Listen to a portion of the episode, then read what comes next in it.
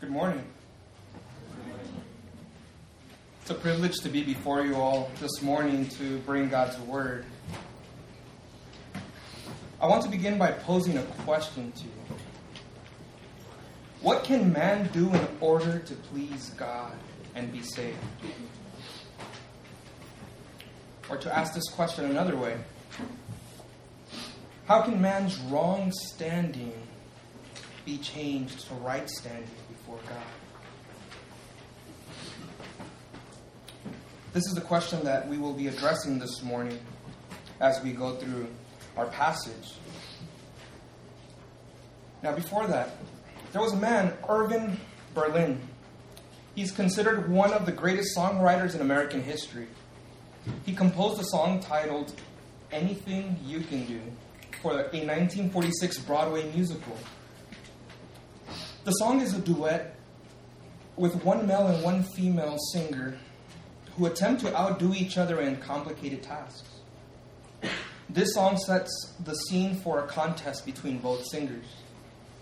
Now, during the song, both singers are playfully arguing about who can sing higher, who can sing softer, who can hold a longer note, and both boast of their accomplishments and their abilities, such as living on bread and cheese.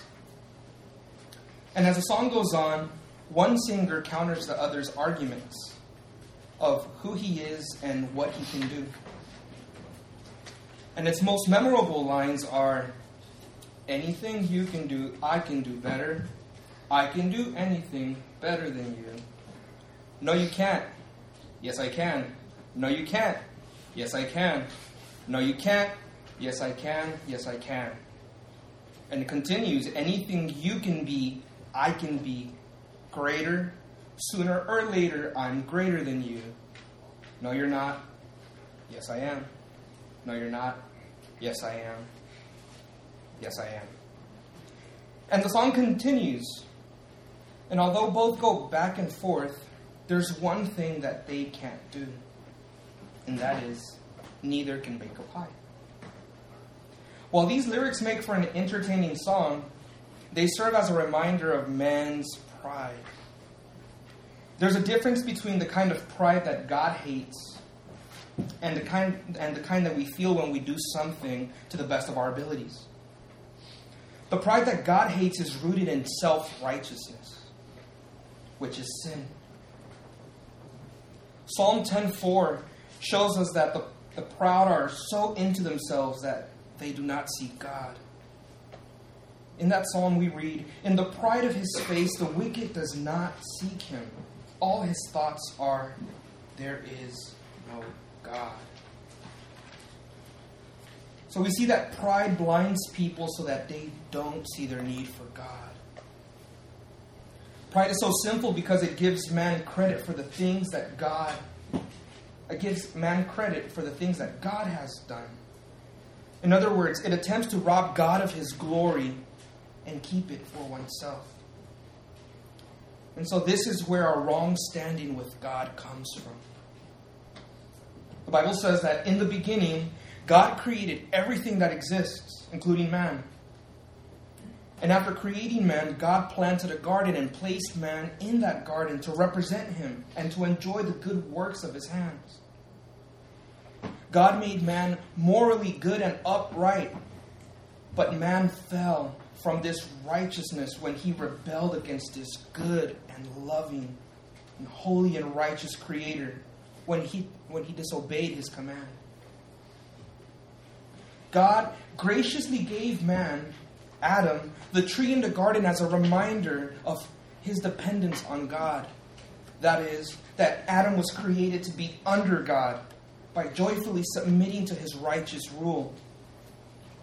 With that reminder, God also gave Adam a warning. The warning was, But of the tree of the knowledge of good and evil you shall not eat, for in, in the day that you eat of it, you shall surely die. So man willingly decided to disobey and thus rejected God, his rule, and declared his independence.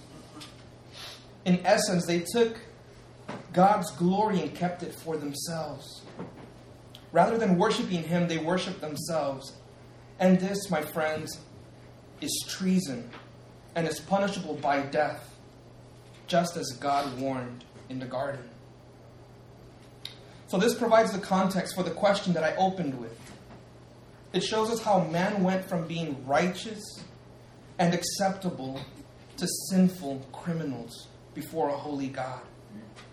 And since, since then, man has been looking for a way to make himself right before God. Man has been looking for an answer to this question How can we be made right before this right and holy, before this righteous and holy God? The Bible says that this is our greatest problem. So, our main point this morning is that man's only hope for being made right with God is found in Christ alone. Man's only hope for being made right with God is found in Christ alone. And Jesus illustrates that to answer this question. So, my aim this morning is to show that we are sinners and that there's nothing we can do to save ourselves. Instead, salvation comes by trusting in Christ alone. And so, if you're taking notes this morning, the outline comes in the form of three observations and applications along the way. So, with that being said, let's turn to our passage. It's found in Luke 18, verses 9 through 14. And if you're using one of the Black Pew Bibles in front of you, it's found on page 877.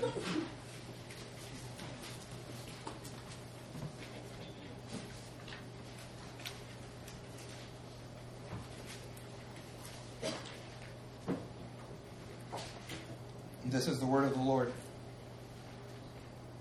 He also told this parable to some who trusted in themselves that they were righteous and treated others with contempt.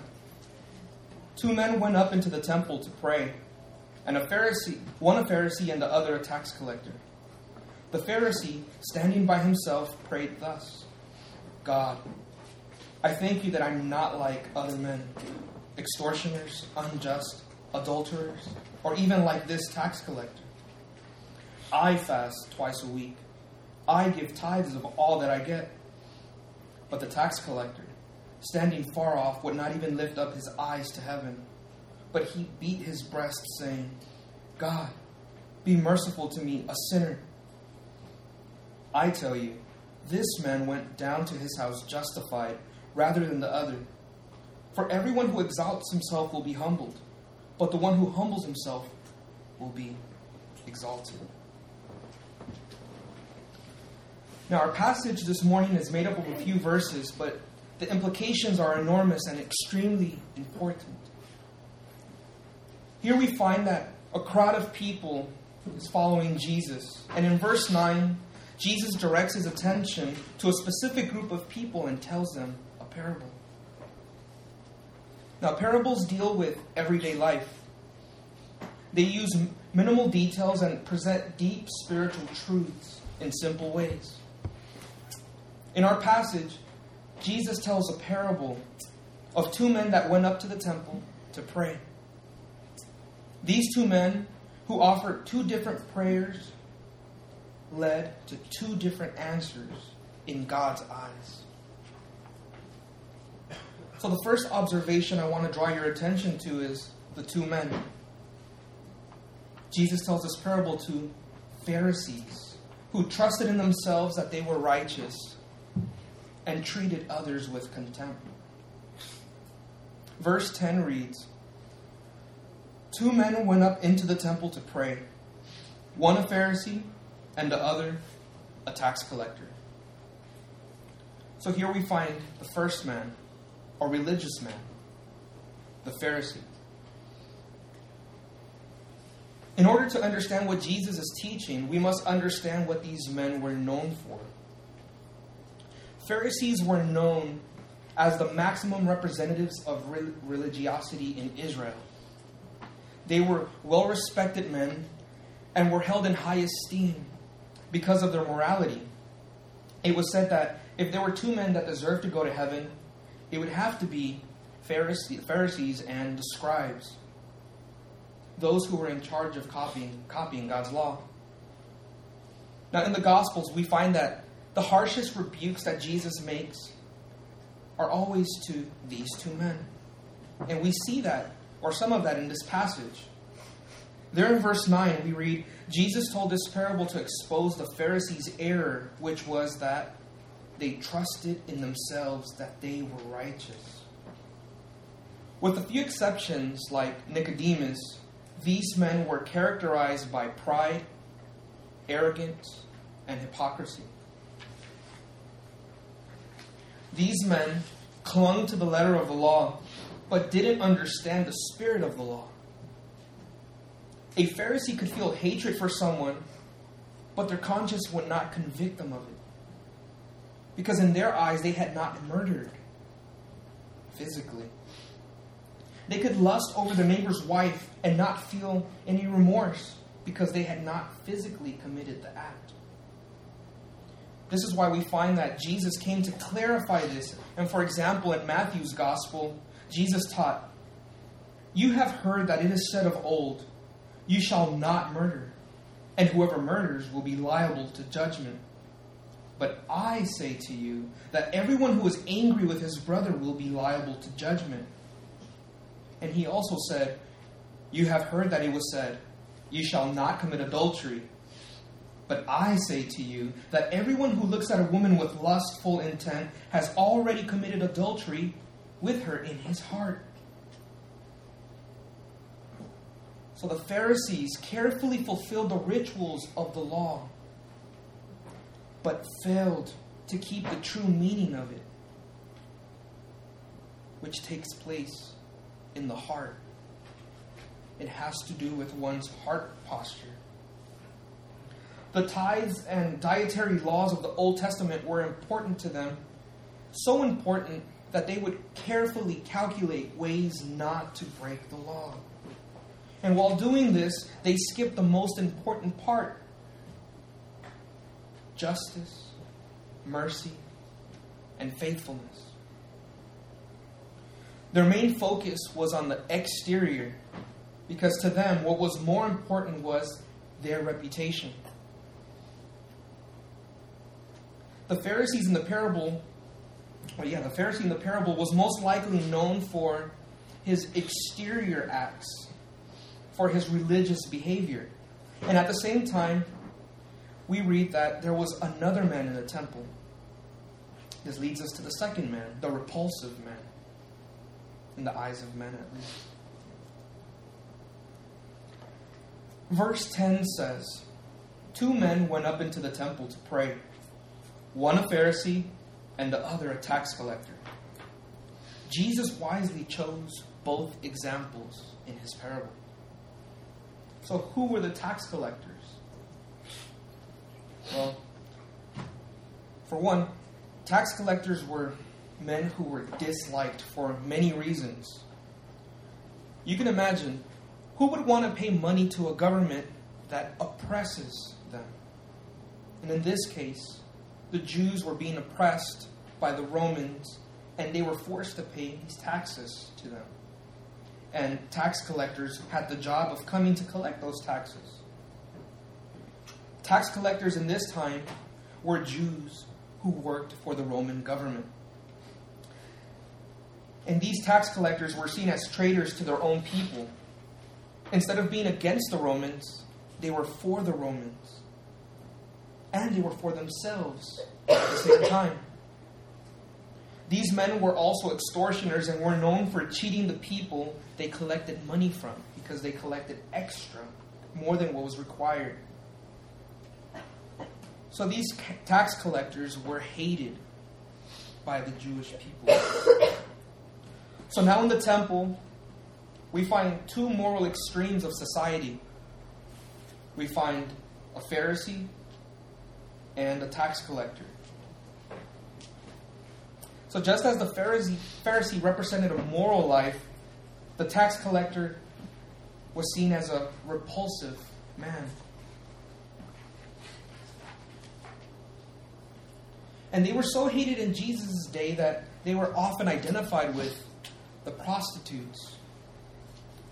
If there were any two people that deserved to go to hell, that deserved God's punishment, surely it was the tax collectors and the prostitutes. So here we have two different men a Pharisee and a tax collector. Both of them found themselves in the temple at the same time. Apparently, both of them went up into the temple to do the same thing to pray. Just as Jesus presents two different men, he also presents two different prayers. So, the second observation to note is the two prayers. The first prayer is a boastful prayer. And we see that in verse 11. We read, The Pharisee, standing by himself, prayed thus. Now, is there something wrong with praying on our feet? Certainly not. We do it here. Whoever leads the service does so, standing. In Scripture, we find godly men that prayed this way for different reasons.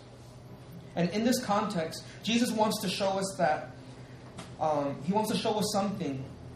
And he wants to show us that the Pharisee stood by himself. We're not told where in the temple he was standing, but verse 13 helps to give us a clue. It says, But the tax collector, standing far off, what this implies is that the Pharisee was standing near to something. The question to ask then is near what? It's possible that this Pharisee was standing near the most holy place, the sanctuary, while the tax collector was standing far from the sanctuary.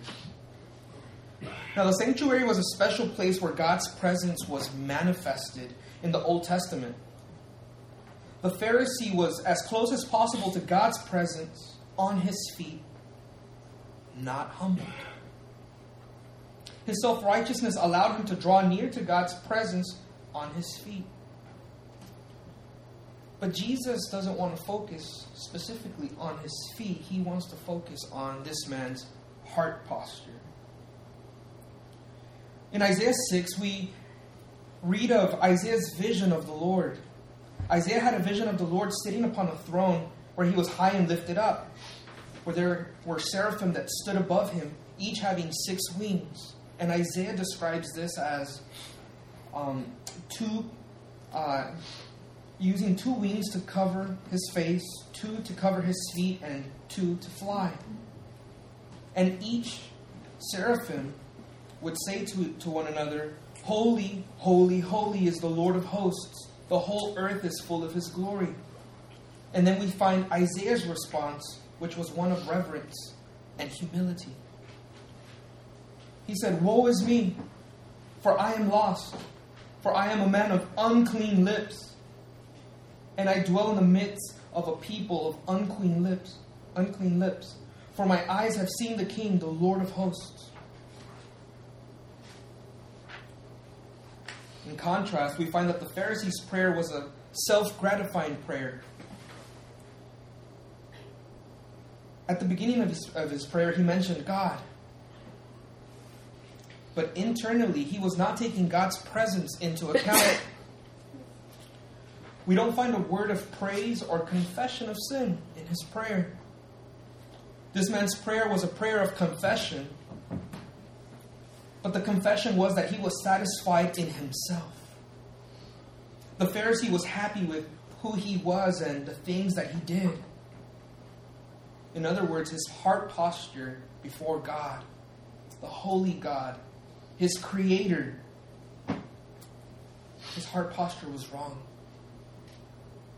Verse 11 says that his prayer was God, I thank you that I'm not like other men extortioners, unjust adulterers, or even like this tax collector. We could rephrase his prayer.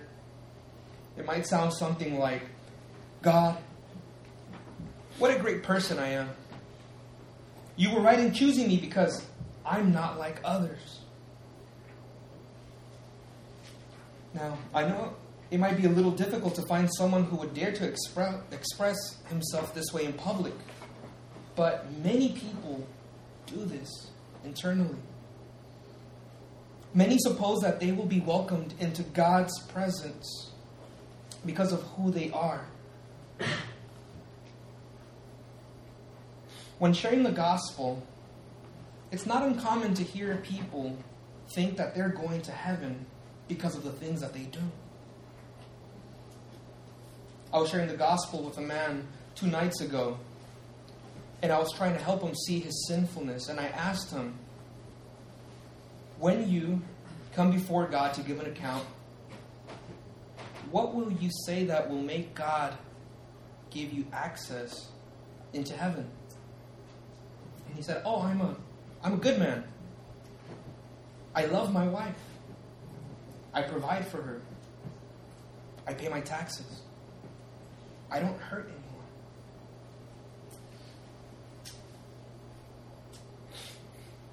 And so we find this kind of heart posture all over the place.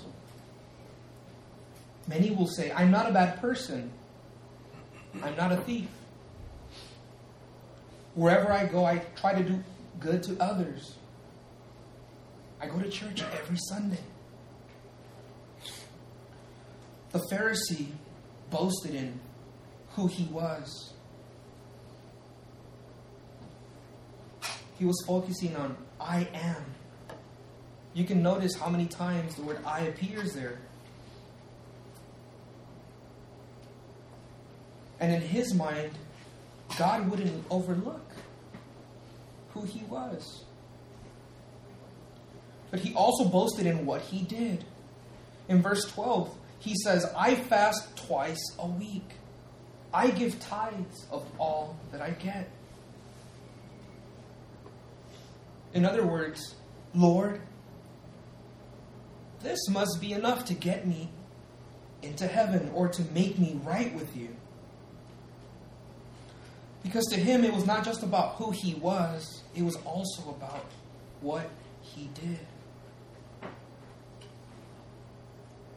So his prayer would sound like There are many faithful men, but none come close to me. They don't do the things that I do. I never miss a Sunday service. I always give my tithes and offerings. And this is the kind of prayer that the Pharisee was offering.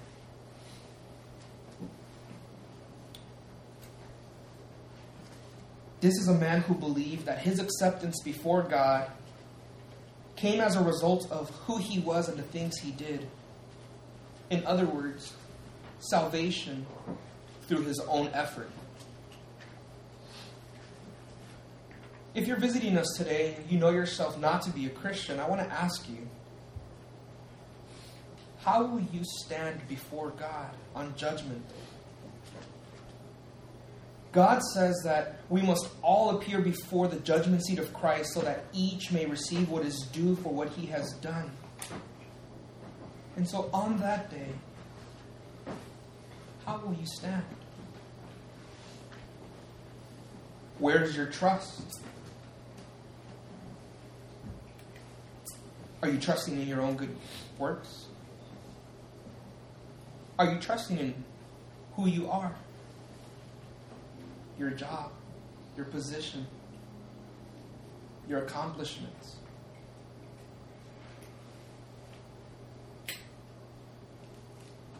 Because that's what this Pharisee was doing. Now, note how great a difference there is in the tax collector's prayer. This, lead us, this leads us to the second prayer, the humble prayer. Verse 13 says, But the tax collector, standing far off, would not even lift up his eyes to heaven, but beating his breast, saying, God, be merciful to me, a sinner. Now, this man kept his distance from the sanctuary. He felt so ashamed for his sins that he couldn't even lift up his eyes to heaven because he knew that his, that his prayers were going before a holy and just and righteous God to the one who is infinitely just, to the one who does not leave the guilty unpunished. The tax collector had a guilty conscience because he understood his sinfulness. And this is the reason that he cried out, God, be merciful to me, a sinner. In other words, this man was confessing, Lord, I agree with you. I have rebelled against you. Where you created me for your glory, to submit to you and to love you and to obey you. I haven't done that. I have not glorified you. I have glorified myself. I live for myself. I am king. This is the way that I have lived. Please forgive me. I'm guilty. And you are just in condemning me and giving me your wrath.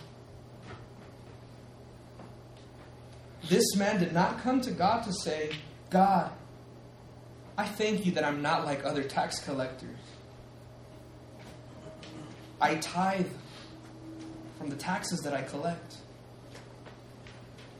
I actually make time to come to pray, unlike those other tax collectors. He didn't say that.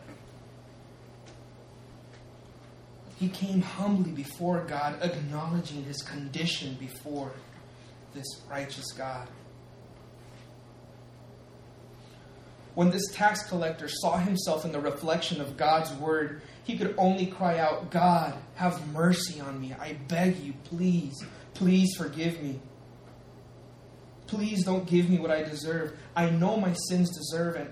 Uh, your, your, your wrath. I've earned your wrath, but please forgive me. This is what it means that he cried out for mercy. He pleaded with God not to give him what he deserved.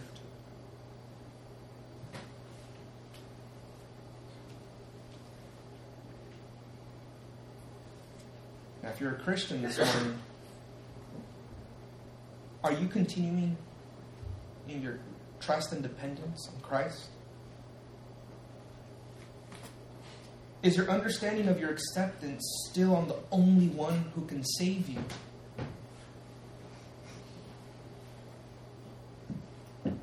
Or have you taken your eyes off of the Savior and placed them on the good gifts that come as a result of receiving salvation?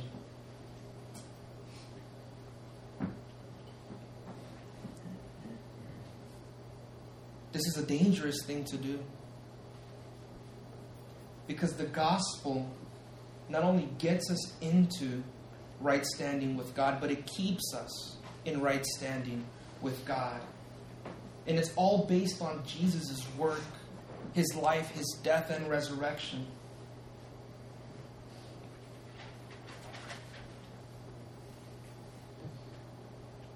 So you see, we find two men who offered two prayers. And this leads us to our next observation. We find two results. In verse 14, we read, I tell you, this man, man went down to his house justified rather than the other. We find that the tax collector went home justified, and the Pharisee, he didn't. Verse 14 is where we find what Jesus said. The tax collector went home justified, not the Pharisee. But what did Jesus mean when he declared that the tax collector went to his house justified? In Scripture, the word justification is always used in a legal context. It's used in a courtroom where someone who is accused of wrongdoing is declared just or innocent of wrongdoing. To justify is nothing other than to declare someone as not guilty or to declare someone as just. When someone is who is declared not guilty, he is seen as someone who has who is innocent of breaking the law, as one who has obeyed the law perfectly. Someone who has been justified cannot be sentenced for breaking the law, but instead must be treated as innocent. Imagine someone going to court and presenting themselves before the judge or before a judge, having all of the evidences pointing against them, and then the judge saying, I find you innocent. Lock him up for 10 years. That doesn't make sense, right? Because when someone is declared innocent, one is also treated as innocent. And the punishment that was deserved is withheld.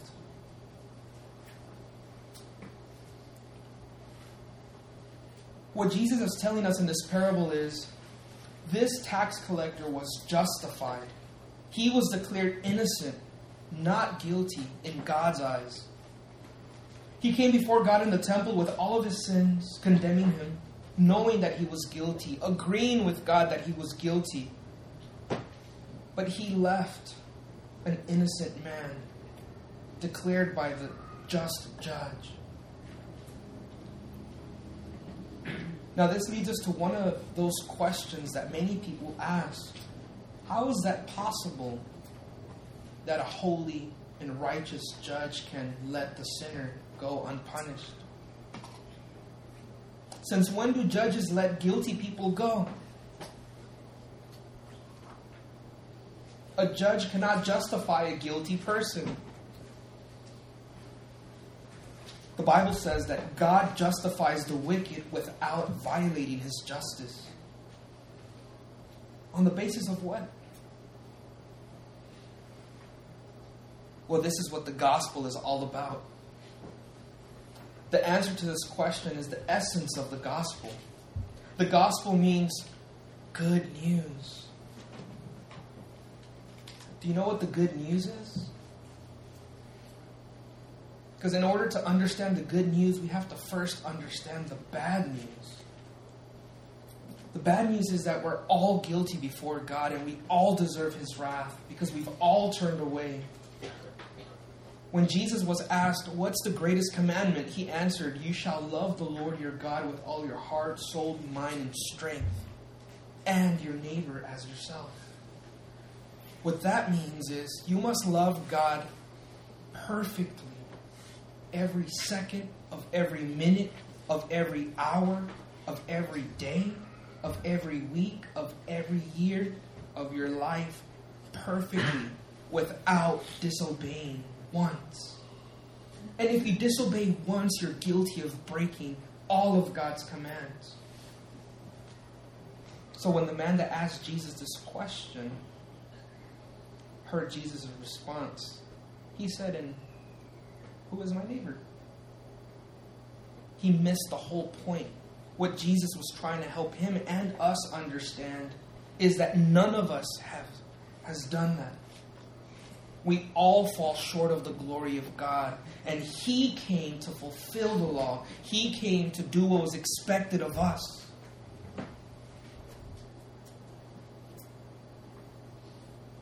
God declares the sinner just based on the perfect righteousness of Christ, the Son of God, the one that became a man, yet was without sin.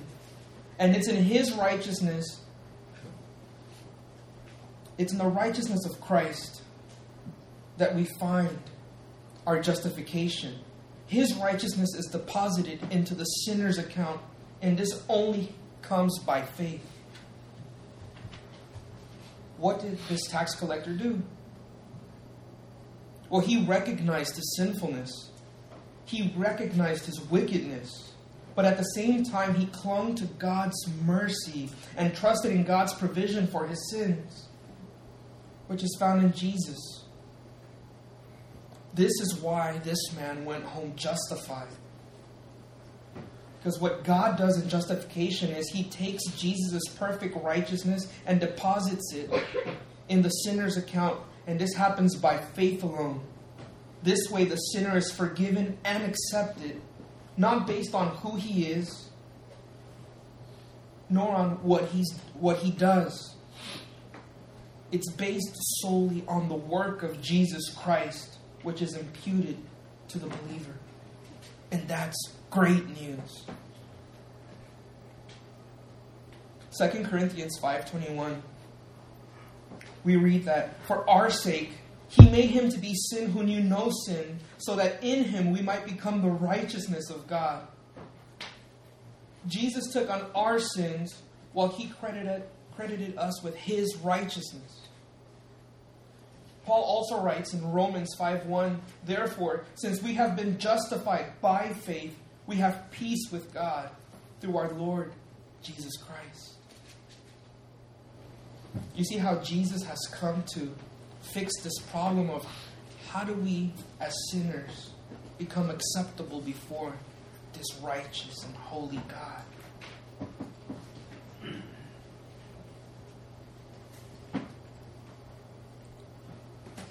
As the Christmas holiday comes near, we should reflect on the fact that this Savior left his throne and came into this world and became like one of us. And he did what was expected of us. All so that he would save us at no cost to us.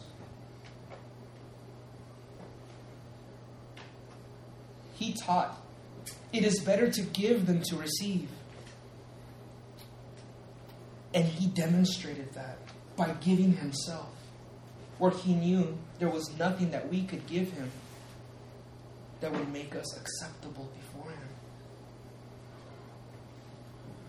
So when a sinner believes in Jesus, he is declared just.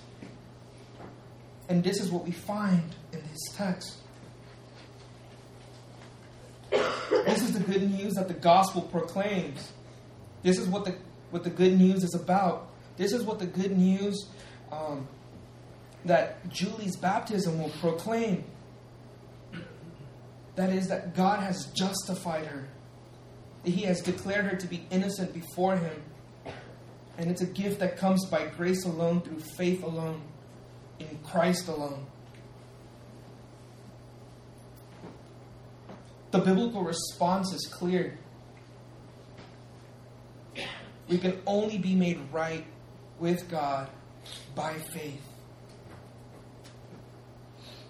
We do not need to earn it.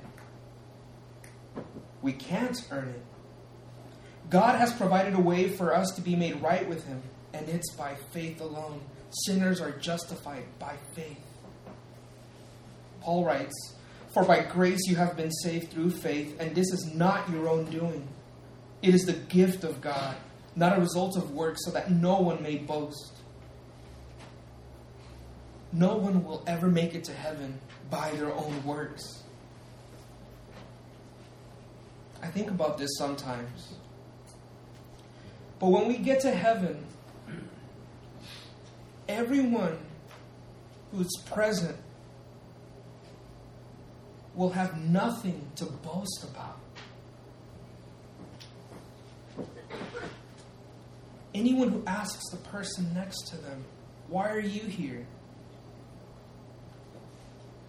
that person will point to Christ and say, I'm not here because of what I did, I'm here because of what He did. And as you ask the person next to you, Why are you here? I'm here because of Him. Why are you here? I'm here because of Him. In heaven, Christ gets all the glory because it's His work that earns our salvation. He took the wrath that we deserve because we rebelled against a holy God.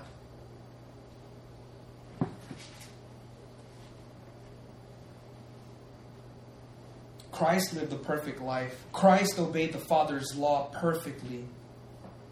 He was the innocent one who died for the wicked. And all of these blessings are available to sinners through faith.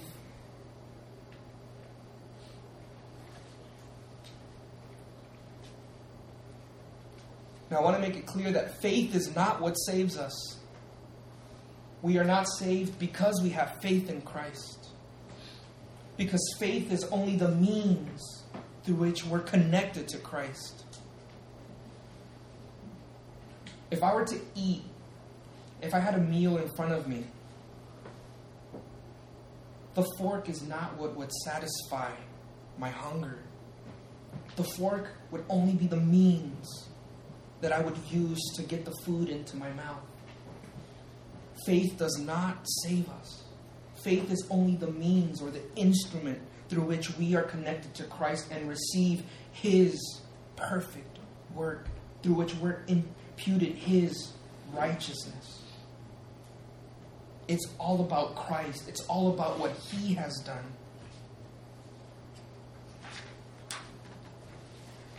The Pharisee in this parable trusted in his faithfulness and in his work. The tax collector was conscious of his wickedness and knew that if God would accept him, it would have to be on the basis of, of someone else's work, not on his own, because he had nothing to offer. He knew that no one could be justified by their own works.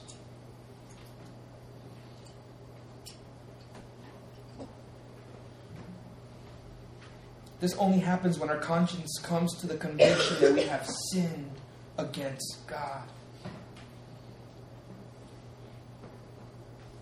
And Paul makes it very clear in his letters that none of us are righteous.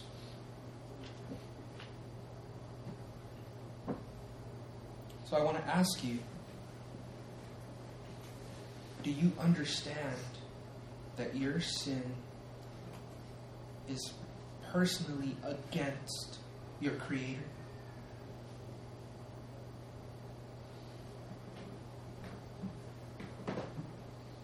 Our Creator gave us life.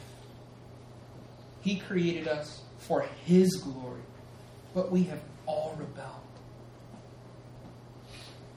Our offenses are against Him.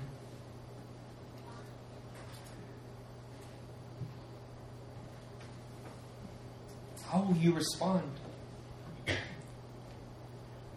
There's great news. God has provided a way for you and for myself to be saved, and that's in His Son, Jesus Christ. He became man and died for us. The tax collector acknowledged his sin and turned to God for forgiveness. And we could almost hear Jesus' words as he says, Go and sin no more. Your faith has saved you. The man had nothing to offer other than his sin. He was convicted of his sin, so much so that he couldn't lift his eyes to heaven. And this man was declared righteous before God. This man received Jesus' righteousness as a gift so that the problem would be solved. He would be accepted before God. And in verse 14 it says, For everyone who exalts himself will be humbled, but the one who humbles himself will be exalted. This is the point of the parable. Men are called to humble themselves before God. We're called to humble ourselves before God. We're called to acknowledge our sin. But not only that, we're called to trust in Christ's righteousness, in Christ, and in Christ alone. The incarnate God that lived a perfect life and died on the cross to pay for our debts.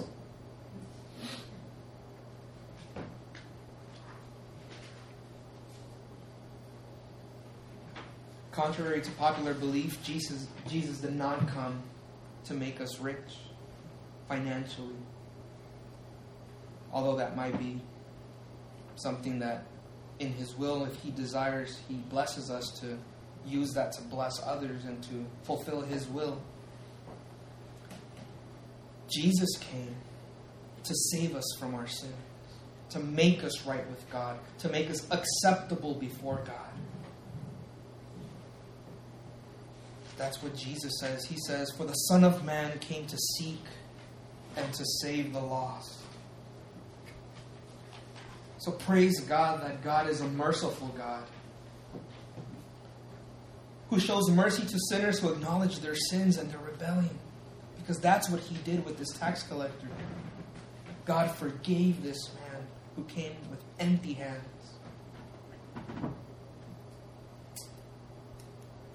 God called him to come and buy without money. And this man came and receive the gift that Christ offers. Now let's conclude. What can man do in order to please God and be saved?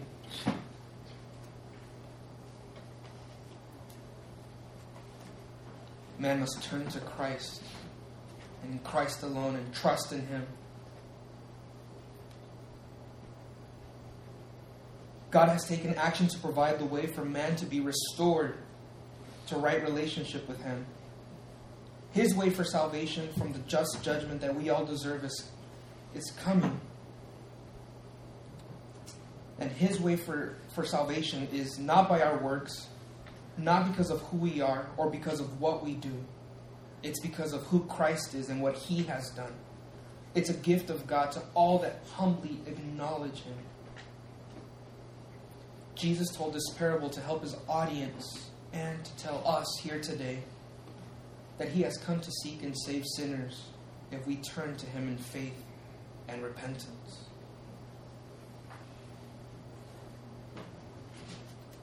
So rather than joining Irving Berlin in his song, Anything I Can Do, anything you can do, I can do better. We should turn and sing the tune of Hallelujah. All I have is Christ. Jesus is my life. Or in Christ alone, my hope is found. He, He is my light, my strength, my cornerstone. Let's pray. Lord, we come before you and we praise you as a merciful God. We praise you that although we deserve to die, we deserve your wrath, we deserve to be separated from you forever. You have displayed your love for us in that you offer a way for us to be forgiven through your Son, Jesus Christ. We praise you that even though we rebelled against you and we all went astray, you took it upon yourself to come and look for us, to come and offer salvation to those who weren't looking for you. We acknowledge that it is by Christ's work alone on the cross that any of us can find right standing with you. We confess that we're tempted to trust in our own works, and we're tempted to boast in the things that we do and who we are. We confess that we take your glory for ourselves and we live for ourselves rather than living for you. I pray that by your Spirit you would help us to see our need for Christ. That you would help us to see that the things that we do in this world cannot save us. That salvation is only found in the great Savior, Jesus Christ. I pray that as a church we would live in a way that reflects the mercy that you offer to sinners as we are a congregation that's made up of sinners who have been found. I pray that we would extend the mercy that you've extended to us, that we would go out and share the gospel so that others might repent and believe in Christ and be saved. It's in Jesus' name that we ask these things. Amen.